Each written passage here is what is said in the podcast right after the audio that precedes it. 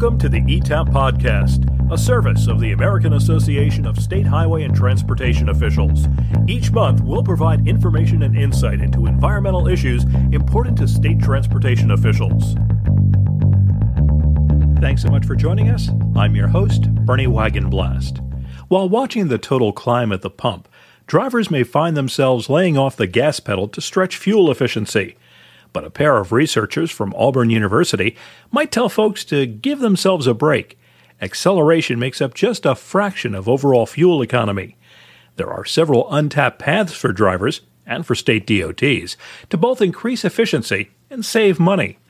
Mark Hoffman, an assistant professor of mechanical engineering at Auburn University, and his graduate research assistant, Carl Bonenberger, have been studying one of the lesser known contributors to poor fuel economy, rolling resistance. Rolling resistance is a measure of the effort required to keep a tire rolling. It might not grab headlines, but rolling resistance has a substantial impact on emissions and energy use. According to the U.S. Department of Energy, conventionally fueled vehicles use up to 11% of their fuel to keep their tires rolling, while electric vehicles use up to 25% of their energy for this purpose. As a result, Reducing rolling resistance presents a valuable opportunity to improve vehicle efficiency and reduce the transportation sector's carbon footprint. Today, Mark and Carl join us to chat about rolling resistance reduction as an attainable step toward a sustainable future. Mark, Carl, welcome to the podcast. Thanks for having us. It's good to be here. As I mentioned in the introduction, rolling resistance eats up a surprisingly large percentage of the energy that we use to move our vehicles. If you would, tell us a bit more about that, please. Rolling resistance, you know, is the parasitic losses that are happening at the tire road interface, right? So everything that is resistant to your vehicle rolling down the road in and of itself. Ultimately, people think of this as mostly a vehicle problem. Actually, when first approaching, some folks talking about this in a roadway perspective, there was a little bit of uh, confusion because they view it as a tire industry problem or a vehicle problem with all the rotating components and the losses that are associated. But ultimately, everything that's happening when your tread hits the road, all of those deformation modes your tire is undergoing at that interface, anything that creates those vibrations and deflections is what's imparting this resistance. So you can imagine that the pavement surface parameters have a large interplay in that effect. You know, one thing that I don't think most people realize as well is that if we start to analyze it on the roadway perspective, and you're thinking about the roadway parameters, then it doesn't matter anymore what type of vehicle we're talking about. CO2 reductions, hot topic, obviously, in the moment, and probably will be for the foreseeable future. But it, it really doesn't matter if you're driving a battery electric vehicle or a hybrid or a conventional vehicle. They all are suffering from these losses. So it's a very independent solution to help everybody out. And once people start to do the analysis on things like the CO2 emissions from roadways, the in use phase of vehicles physically operating over the road and the losses that they incur because of the rolling resistance over that 7, 10, 20 year lifetime of the pavement surface itself is vastly larger than all the CO2 it takes to produce the roadway material itself and to install that roadway material. Order of magnitude larger. So small changes in rolling resistance are going to be able to impart gigantic savings in CO2 over the lifetime of the roadway. You laid out the reason for state DOTs to care about rolling resistance and a little bit about what they can do. But tell us a bit more about how practitioners can fit this goal into reducing rolling resistance into their everyday work, if you would. Well, it's interesting. I mean, as a researcher, we've been looking at it in collaboration with the National Center for Asphalt Technology down here at Auburn University, our friends at NAPA. Uh, and we keep thinking about it as a as a new performance metric for brand new pavements and make sure that we're considering rolling resistance of the effective as laid material within the design phase. But I think the utilization goes way beyond that. If we have reached a point where we can really accurately measure rolling resistance of pavements everywhere in the real world and not just on the track environment, it puts DOTs in a position where they might be able to run their resurfacing schedules on an energy and emissions basis rather than, I guess, a, a more macroscopic look where they're they're looking at maybe IRI or potholes. But overall, degradation and aging of a surface for stretches of miles, it might be more important on an energy basis to kind of rethink that resurfacing.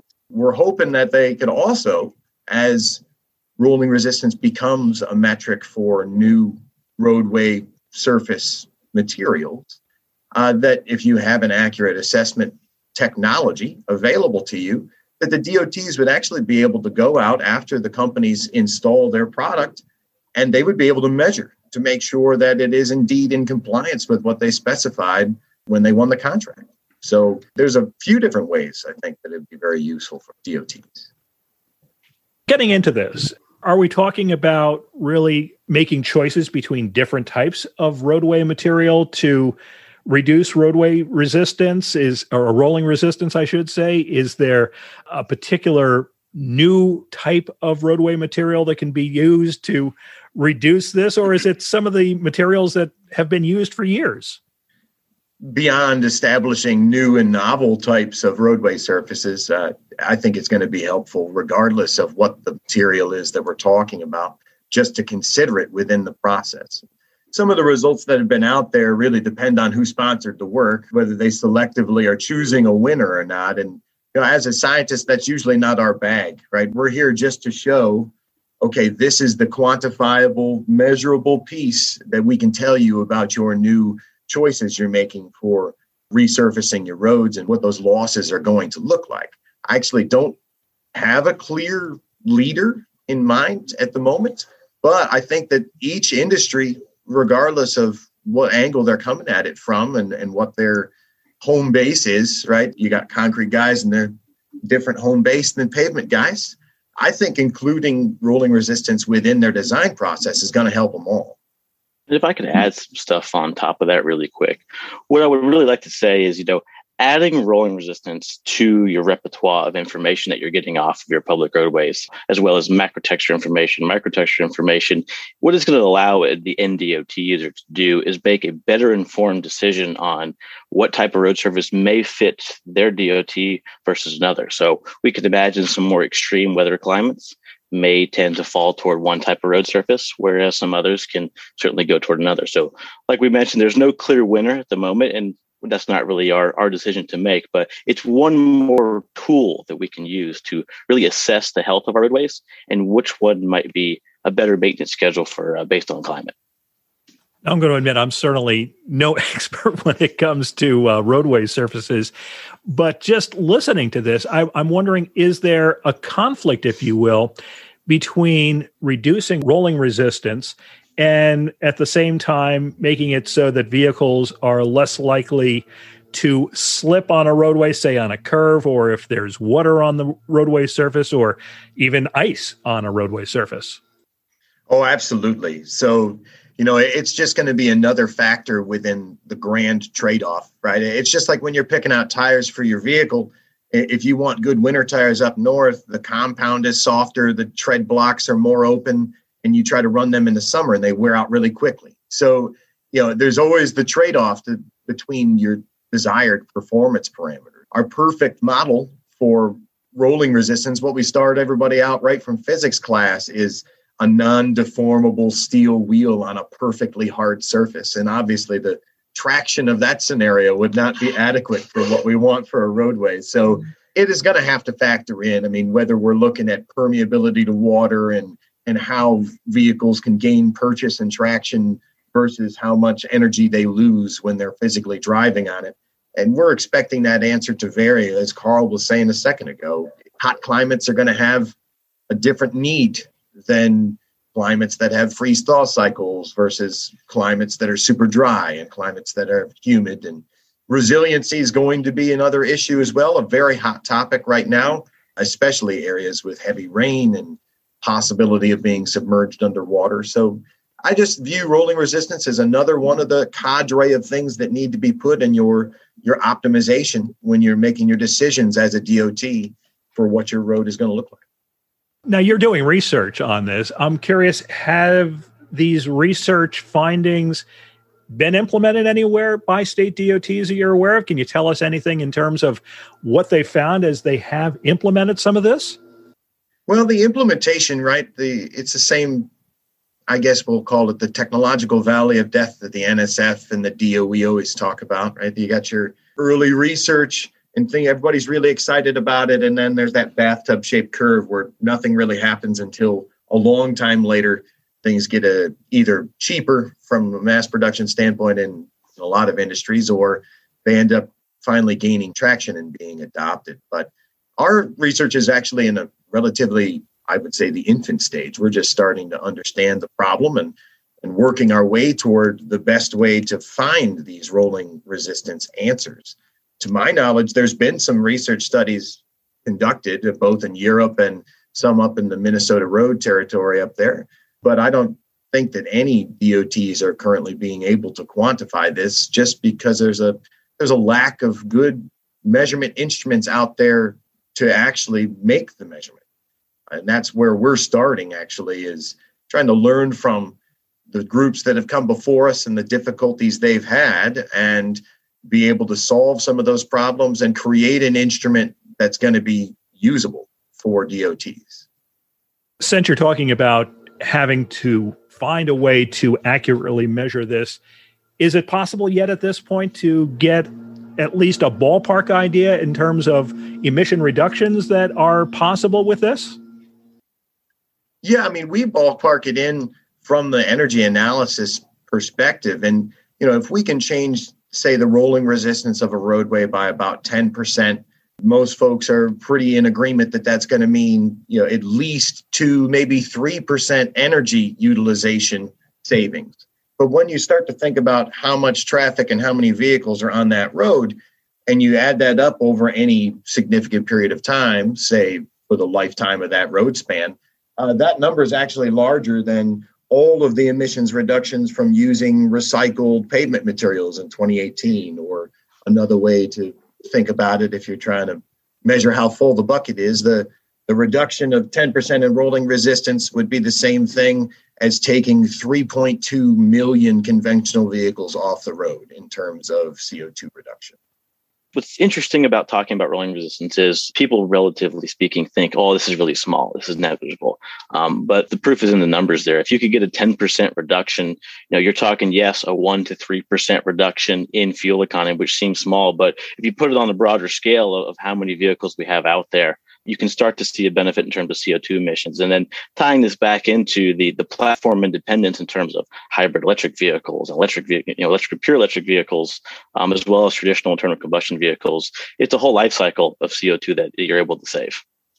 Now, when it comes to rolling resistance, I'm guessing to some degree you're assuming that the tires on the vehicle are properly inflated. Does improper inflation on the vehicles affect this rolling resistance and how much?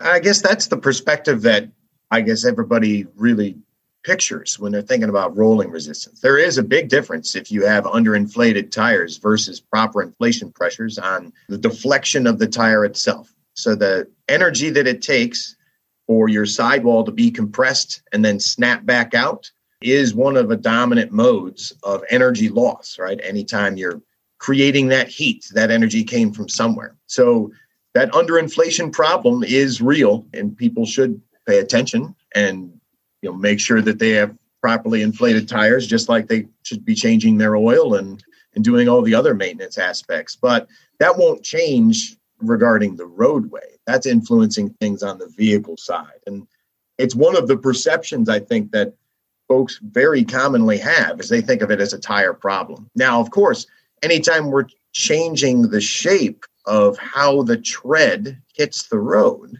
that is going to change what we're talking about here, which is the roadway's contribution to the rolling resistance. And that's why the same reason when you underinflate your tires, right, it wears the outsides out because you're cupping the center away from the road. And I would say not something we have studied yet. We have inflation pressure within the gamut of things we want to examine as we're looking over rolling resistance. There's a lot of things to keep track of to keep consistency in the testing. Right? So Inflation pressure is super important. Of great importance is keeping track, especially when we're going on real world roadways, keeping track of a lot of parameters, both temperatures of the tire itself. So we make sure that we're apples to apples comparisons across different seasons or different areas. Temperature of the roadway we're running over makes a difference on how much the tire is sticking.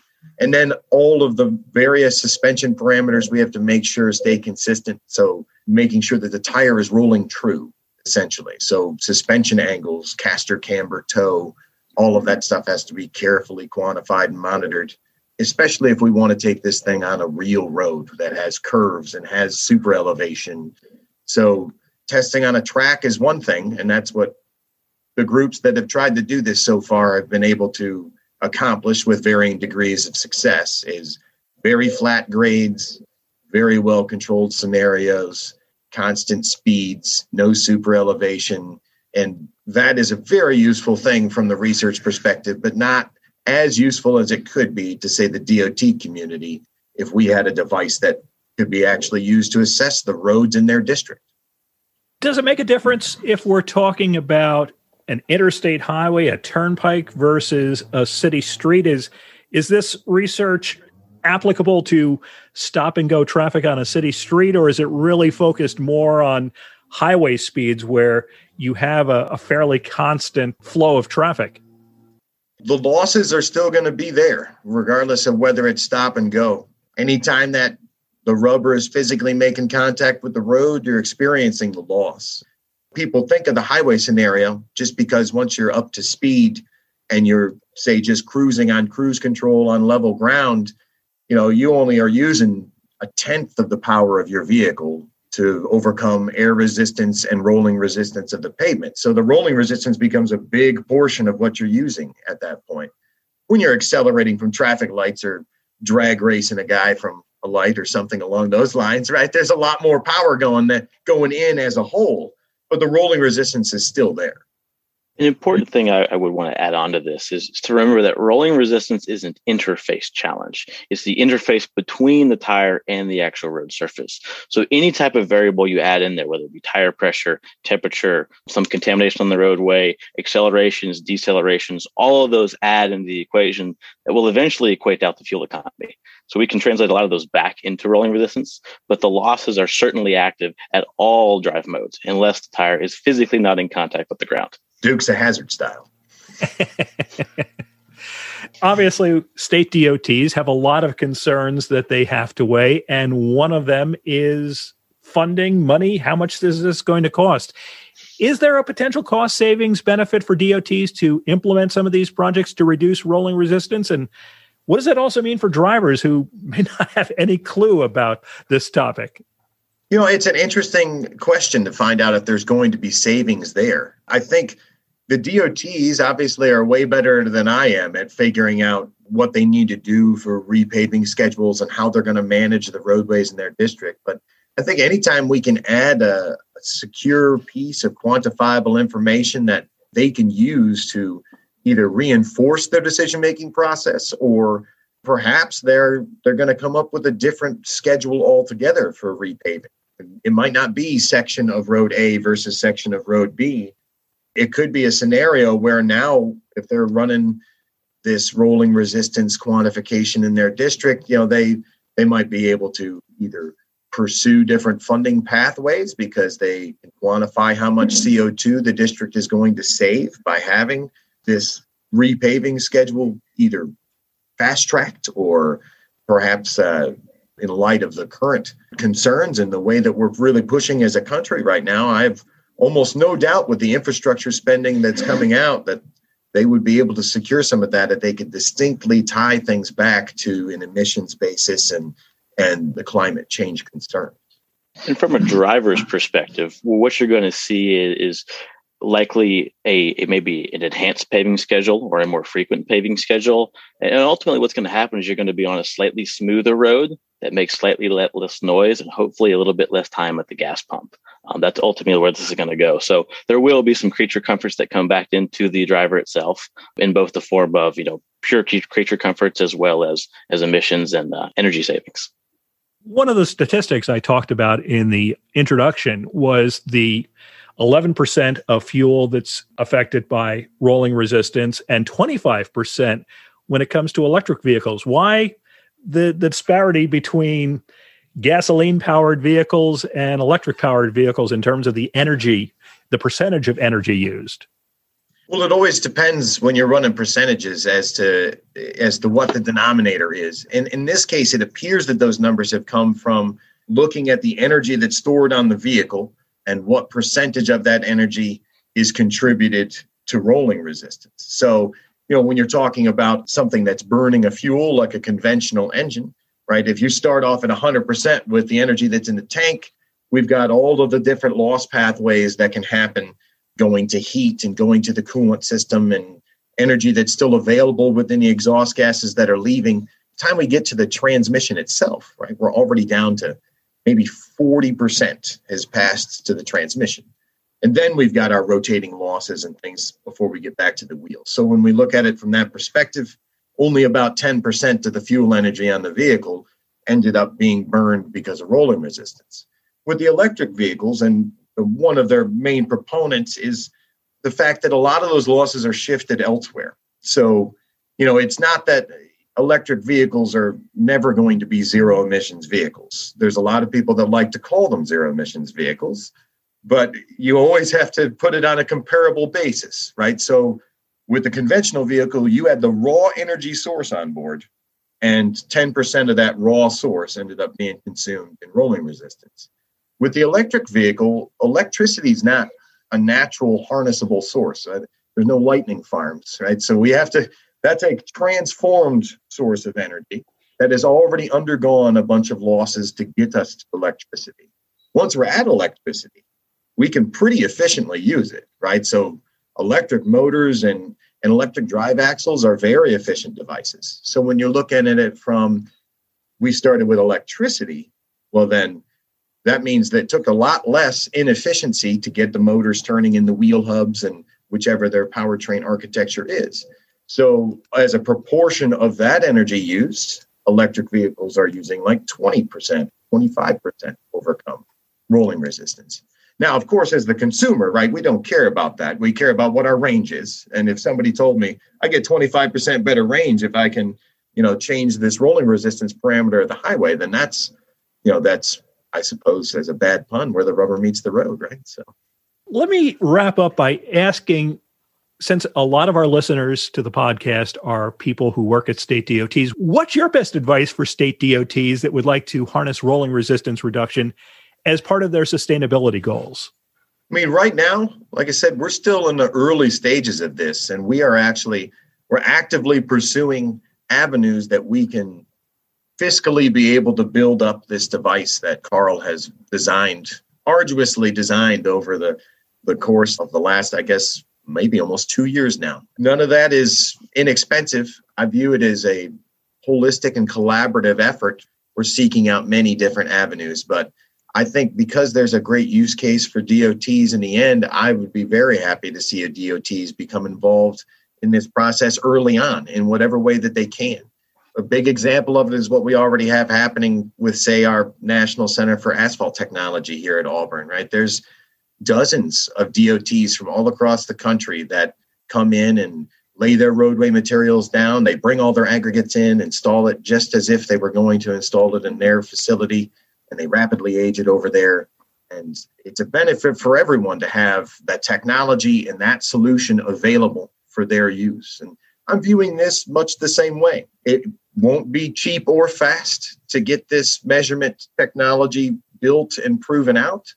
But if and when that comes to fruition, it's going to help everybody. And if we can get a lot of collaboration going on here in the very beginning, then number one, everybody's going to be apprised of what's happening and results as they come out, and they can be early adopters compared to, say, catching up after we get everything flushed out in the end, and then uh, they might find themselves behind the eight ball a little bit. But yeah, we're we're just happy to partner and get everyone's different perspective too. Uh, across the country has different needs and goals, and we want to make sure that as we develop this capability, it's going to fit in with what all the different sectors of our nation need. And I think the best way to do that is to have involvement early. Carl, any final comments or thoughts from you?